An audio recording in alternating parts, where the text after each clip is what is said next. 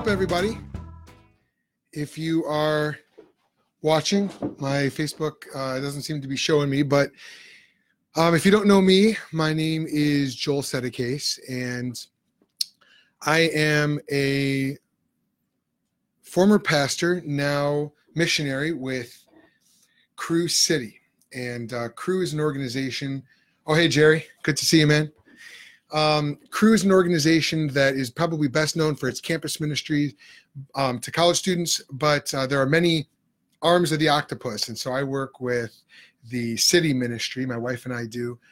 And what we do is we try to bring the gospel to people within the city, particularly of Chicago. And then our primary mission is we want to see believers equipped with knowledge, engaged in conversation with unbelievers, and encouraged to share and defend their faith. And I'm just going to close this door really quick.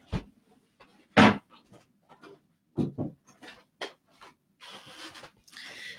right, so tonight we're talking about a question I'm pretty psyched up about. It's called, is Christianity illogical? Is Christianity illogical?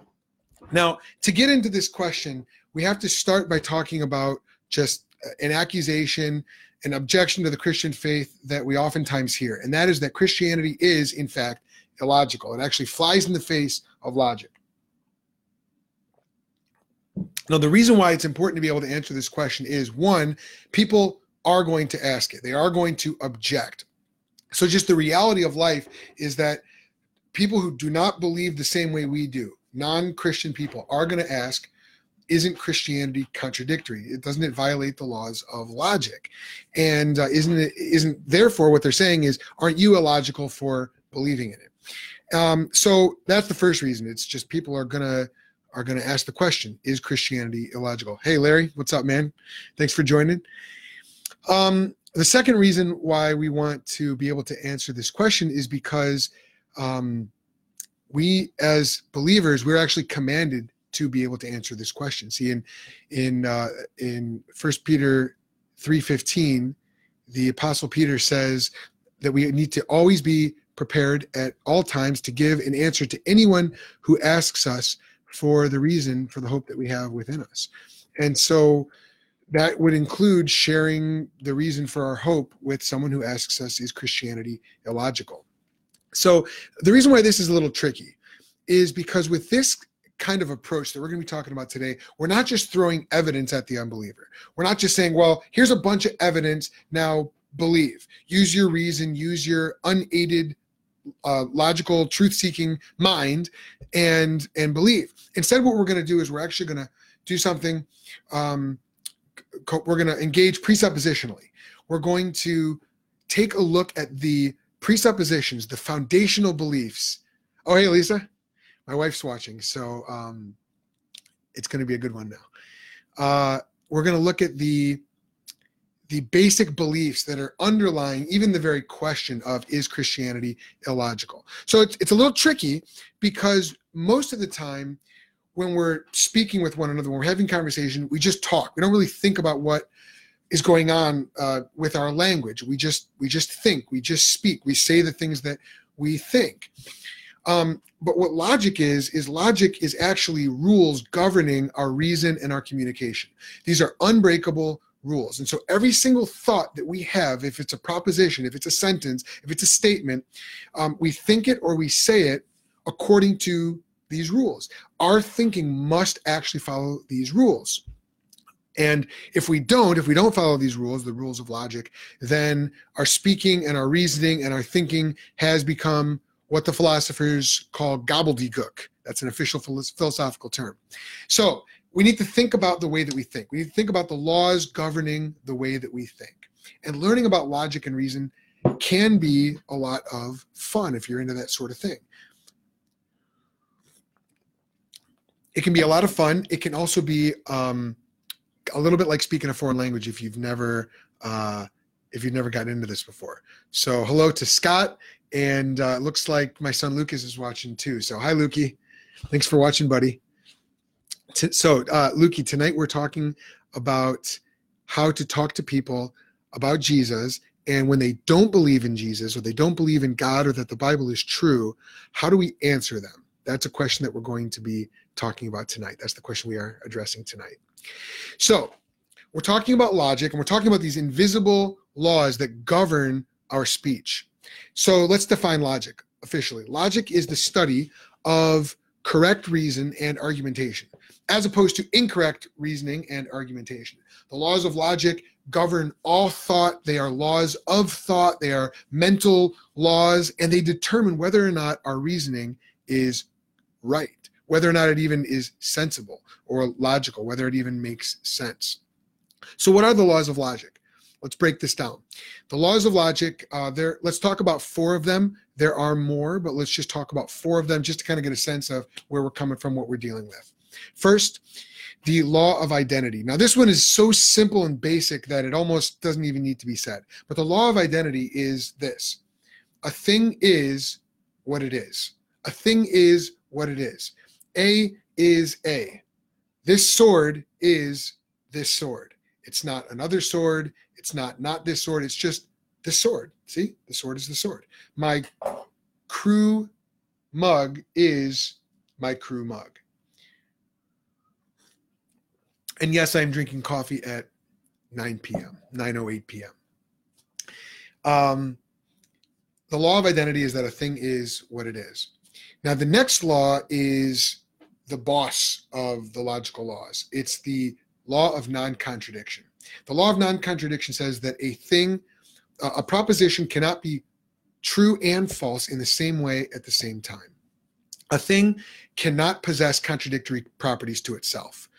Um, this coffee mug cannot be not this coffee mug in the same way at the same time. Does that make sense? So this coffee mug is not this coffee mug. I got this one from my daughter a couple of Christmases ago. I like this coffee mug. I like my crew coffee mug, but they're two different coffee mugs. So one thing cannot be not itself. Um, so if I say, well, this coffee mug is not this coffee mug, that's totally logical. That's totally fine.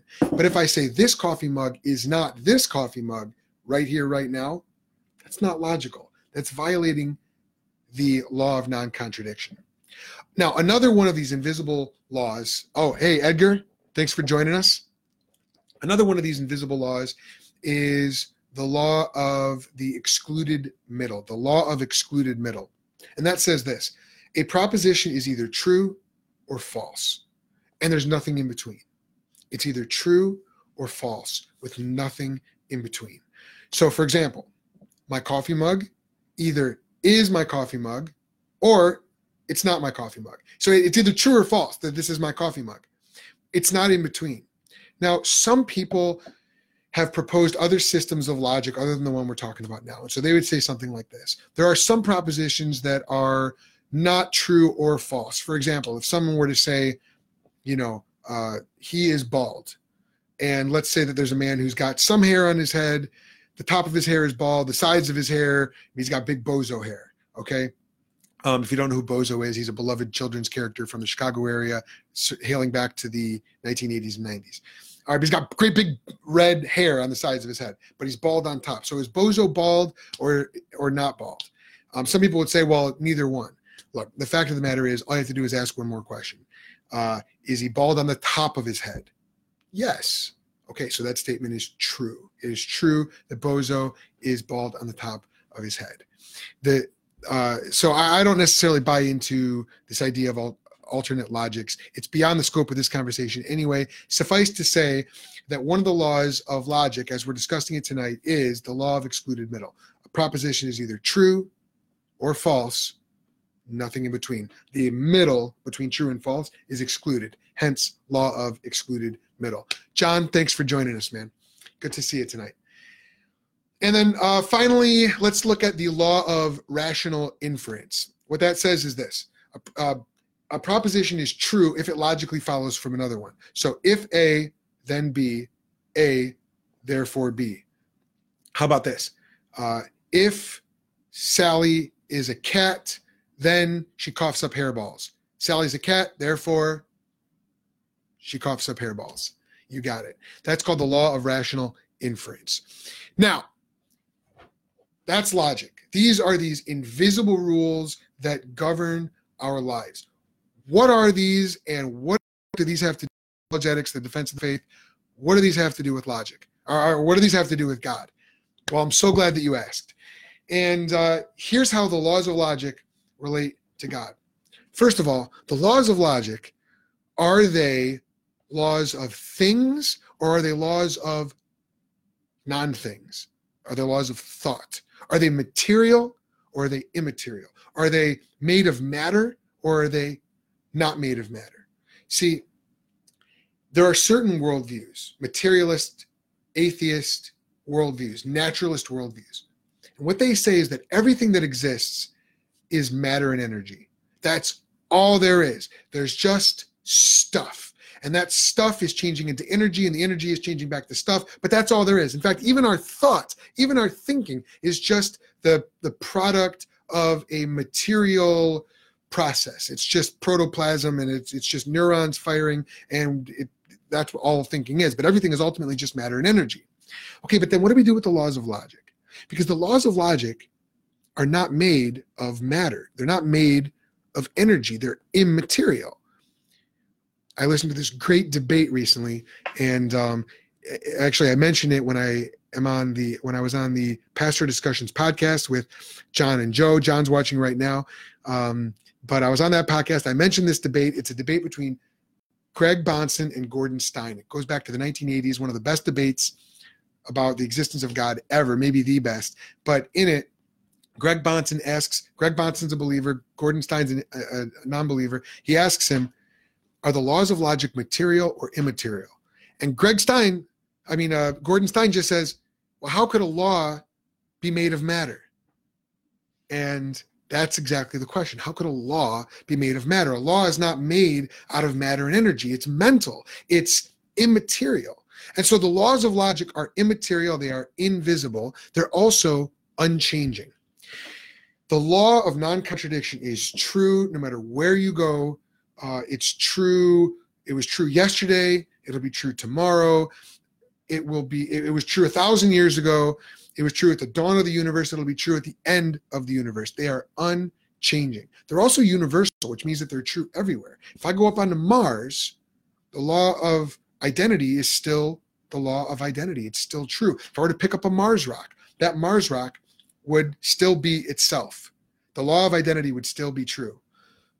It would still not be not itself. So you see, the laws of logic then are immaterial, they're unchanging, and they're universal. Now, most of the time when Christians or apologists are going to talk about the laws of logic, they typically stop right there: immaterial, unchanging, or uh, and um, uh, universal.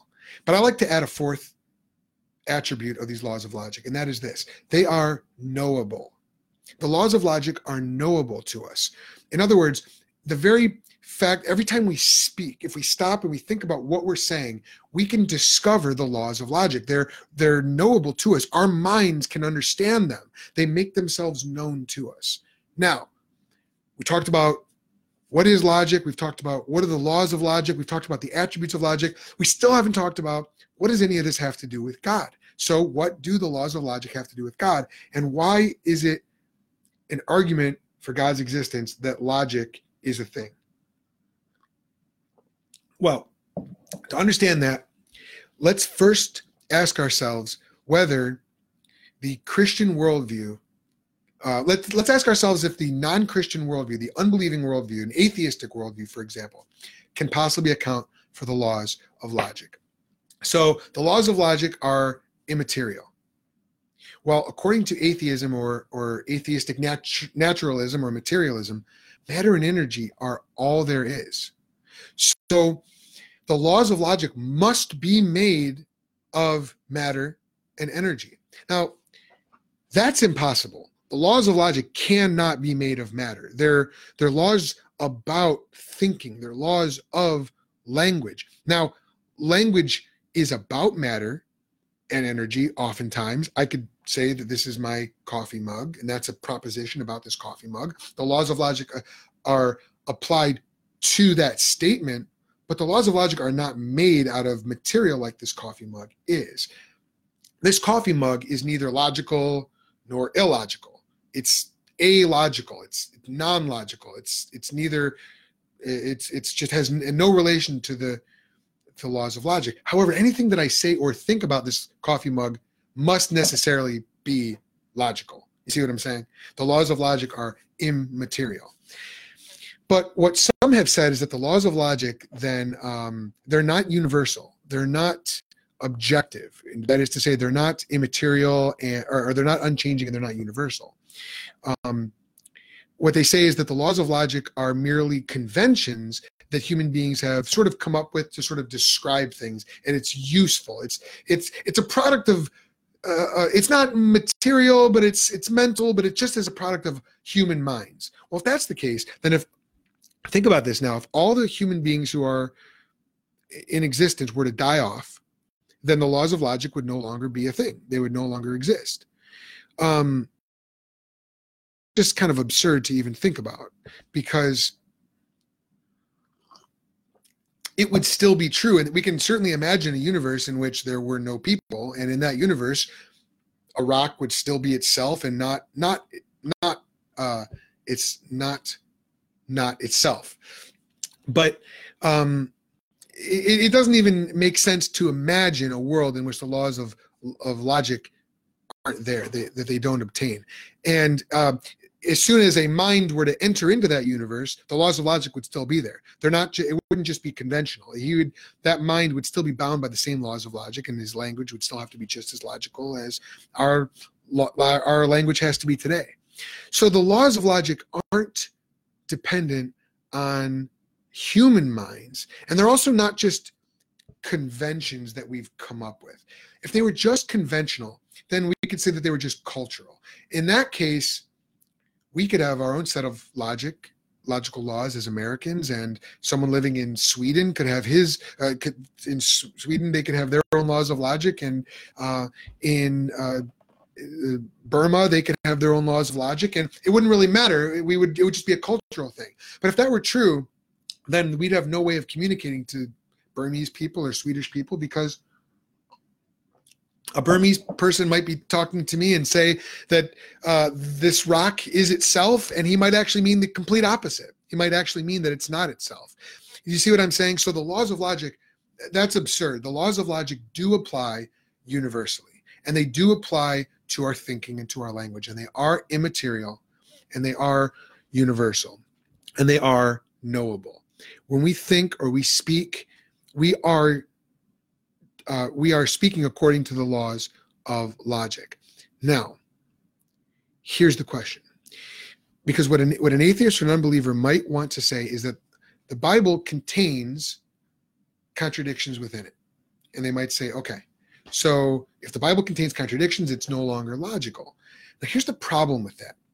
What we've seen is that the atheistic worldview can't account for logic at all. And so a really sharp unbeliever or an atheist, if they were to enter into a debate with a Christian, what they would say right away, what they ought to say right away is, look, if we're going to debate whether God exists, we are not going to talk about logic, because my worldview does not give me a basis for believing in logic. I I I don't have a basis for believing in things that are um, immaterial, that are universal, because matter is always changing. So I, I don't have a basis for believing in anything that's unchanging. I don't have a basis for believing that, so we're not going to talk about logic. That's, if an atheist or an unbeliever were really sharp, they would come to the debate with that, with that, uh, that opening statement. Now, here's the problem with that. All those statements are bound by the same laws of logic that they want to deny. All those statements mean what they mean. They don't mean their opposite. And so the laws of logic, as we can see, are unavoidable. But atheism and unbelief doesn't account for them. So then, what about the Christian worldview? Does the Christian worldview provide a basis for believing that the laws of logic are real, that they are universal and immaterial and, um, and objective and knowable and unchanging? Yes, and here's why. Because the Christian worldview says that behind and above all reality is a mind. It's the mind of God. And the mind of God is immaterial, unchanging, universal, and knowable. And so if God is all these things and God is real, which the Christian worldview just um, uh, presupposes, we, we believe that God is real. And then what we can find out is that that biblical worldview gives us a basis for believing in the laws of logic. And it gives us an explanation as to why we experience the world in a logical way. Okay, so the God of the Bible is immaterial, isn't he? John four twenty-four says that God is spirit, and those who worship him must worship him in spirit and in truth. What is something that's spiritual? What is something that is spirit? Someone who is spirit is not extended into space. He is immaterial. He doesn't take up space. He's not made of matter. He's not made of energy. Uh, God is also unchanging. The Bible says in Malachi three sixteen, it says that um, you know what? That's actually I had that verse pulled up, but that verse actually doesn't uh, doesn't uh, support what I'm saying. It's it's actually a random verse. I must have the wrong verse. But we do know that Jesus Christ is the same yesterday, today, and forever. Hebrews fourteen six, I believe, is the reference for that. So God is unchanging. He's consistent. Um, we also know that God is universal. He's everywhere. God is not everything. God is not in everything, but he is everywhere. And so Psalm one thirty-nine, verses seven through ten say, where can I go from your spirit? Where can I flee from your presence? If I go up to heaven, you are there. If I make my bed in Sheol, you are there. If I live at the eastern horizon or settle at the western limits, even there your hand will lead me. Your right hand will hold on to me. So God is universal. God is everywhere. And finally, God is knowable. In fact, the, the Christian faith, the Christian religion is the experience of knowing God through Jesus Christ. It's the greatest thing we can experience in life is knowing God personally. And so uh, Colossians chapter two, verse three says that in Christ are hidden all the treasures of wisdom and knowledge. So not only can we know Christ, but in Christ we can know all things. Romans eleven thirty-six says that for from him and through him and to him are all things. To him be the glory forever. And uh, if we were to go to the book of Daniel, for example, which I just started reading with my son Lucas. Lucas, if you're still watching this, you remember we started reading in the book of Daniel. And the in chapter four of the book of Daniel, we have this great story of King Nebuchadnezzar, who goes knowing God, not believing God, and being a very proud man, to having his reason and his rationality taken from him, and he's given the mind of an animal for seven years. And at the end of the seven years, his mind returns to him, and at that point, he knows God. And what does he do? He says he looks up to heaven in verse thirty-four, and his sanity returned to him, and then he praised the Most High and honored and glorified him who lives forever. And he starts recounting the attributes of God. And it's this amazing, incredible story of a man who didn't, didn't acknowledge God. And then his mind was taken from, from him. But then when he has his reason restored, he knows God and he praises God because God is imminently knowable. So now, what's the connection between this God and logic, the laws of logic? Here's the connection. We've got six and a half minutes left. The connection is this. The Christian worldview, the biblical worldview, makes sense of logic. It's not logic, therefore God. It's not, let's go and observe every possible proposition in the universe, and let's see if we can um, we can deduce from that, using our, using our deductive logic, we can deduce whether or not logic is universally true, and then we'll have an argument for God. That's not it. Instead, it's we look at Scripture and we say, what does Scripture teach us about God? Oh, it teaches us that God is universal and immaterial and unchanging and imminently knowable. Hmm. If the universe were created by a mind like that, what might the universe be like? Oh, it might be governed by, all of our thinking might be governed by these laws. And the Bible says that we are made in the image of God. So is it any wonder that when we communicate with each other, we do so in a logical way, according to the, the laws of logic. Now, let's get back to our objection, the objection that um, the Bible contains logical contradictions. Ultimately, what that, that um, objection is saying is that the Bible is not consistent with the laws of logic, but what that what that objection is saying is that therefore there must be a basis for the laws of logic, because as an unbeliever, I'm asking you to conform to the laws of logic. There must be a basis for those laws of logic outside of Scripture and outside the God of Scripture, because the God of Scripture, according to this point of view, doesn't provide that basis. So he he he not only does he not exist, but he does not provide the basis for the laws of logic. The problem is there is no other basis for the laws of logic. We've just seen that. So if that's the case, then what do we do with these alleged contradictions? Well, here's what we do. We we go to the Bible with the eyes of faith.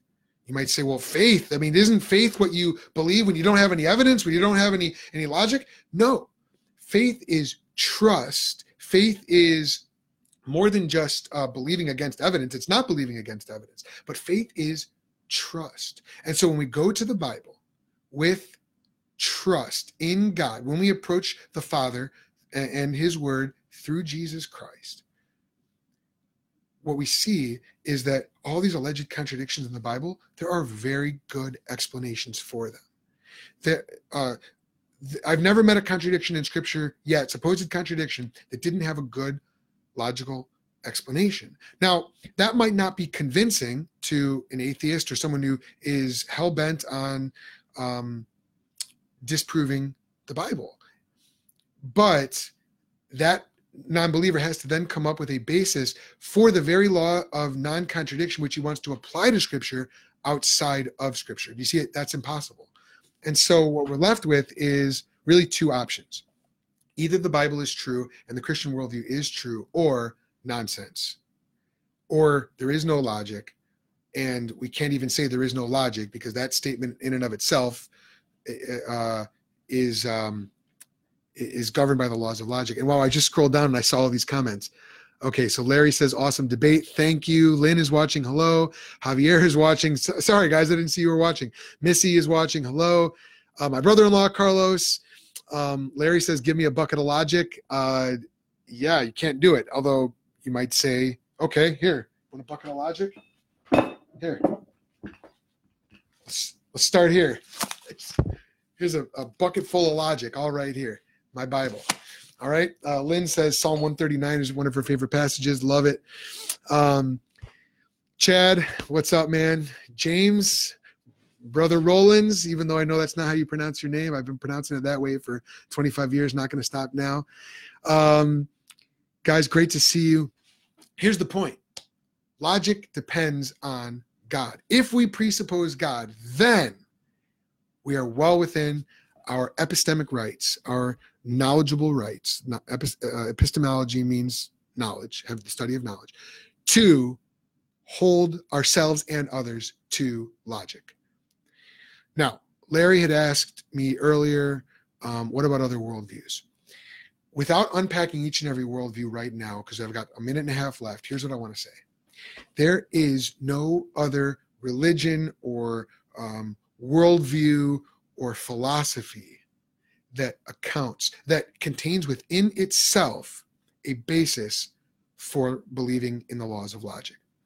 Islam does not. Islam contains internal contradictions within the Quran and even what it, what it claims to, to recognize as other scripture. The, the Quran says that uh, the word of God cannot be changed, and yet Muslims believe that the Bible has been changed. Which, but, but the Quran says that the Bible, the Old and New Testaments, are the word of God, the word of Allah. Uh, Judaism, as it is today, I'm not talking about the way it was in Jesus' day or in Moses' day, but Judaism today has contradictions between the Tanakh, which is the Old Old Testament, and the Talmud, which is the body of traditions. There are, there are contradictions there. Uh, Roman Catholicism has contradictions between the Bible and its uh, its tradition, the tradition of the, the magistrates, uh, the um, magisterium. Secular humanism, we looked at that. Uh, the New Age religion um, and Eastern religion, Hinduism, Buddhism, they claim to be fine with contradictions. Um, but when someone tells you that they're fine with contradictions, they're fine with logical errors, you just have to ask them, okay, so is it true that you're not fine with contradictions? Because that's a contradiction, and according to you, you're fine with that. But if you're not fine with contradictions, then you're not fine with them. You can't go back from that. Anyway, that's the video. Settecase dot wordpress dot com is my blog. Thank you guys. At Joel Settecase on Twitter. Goodbye.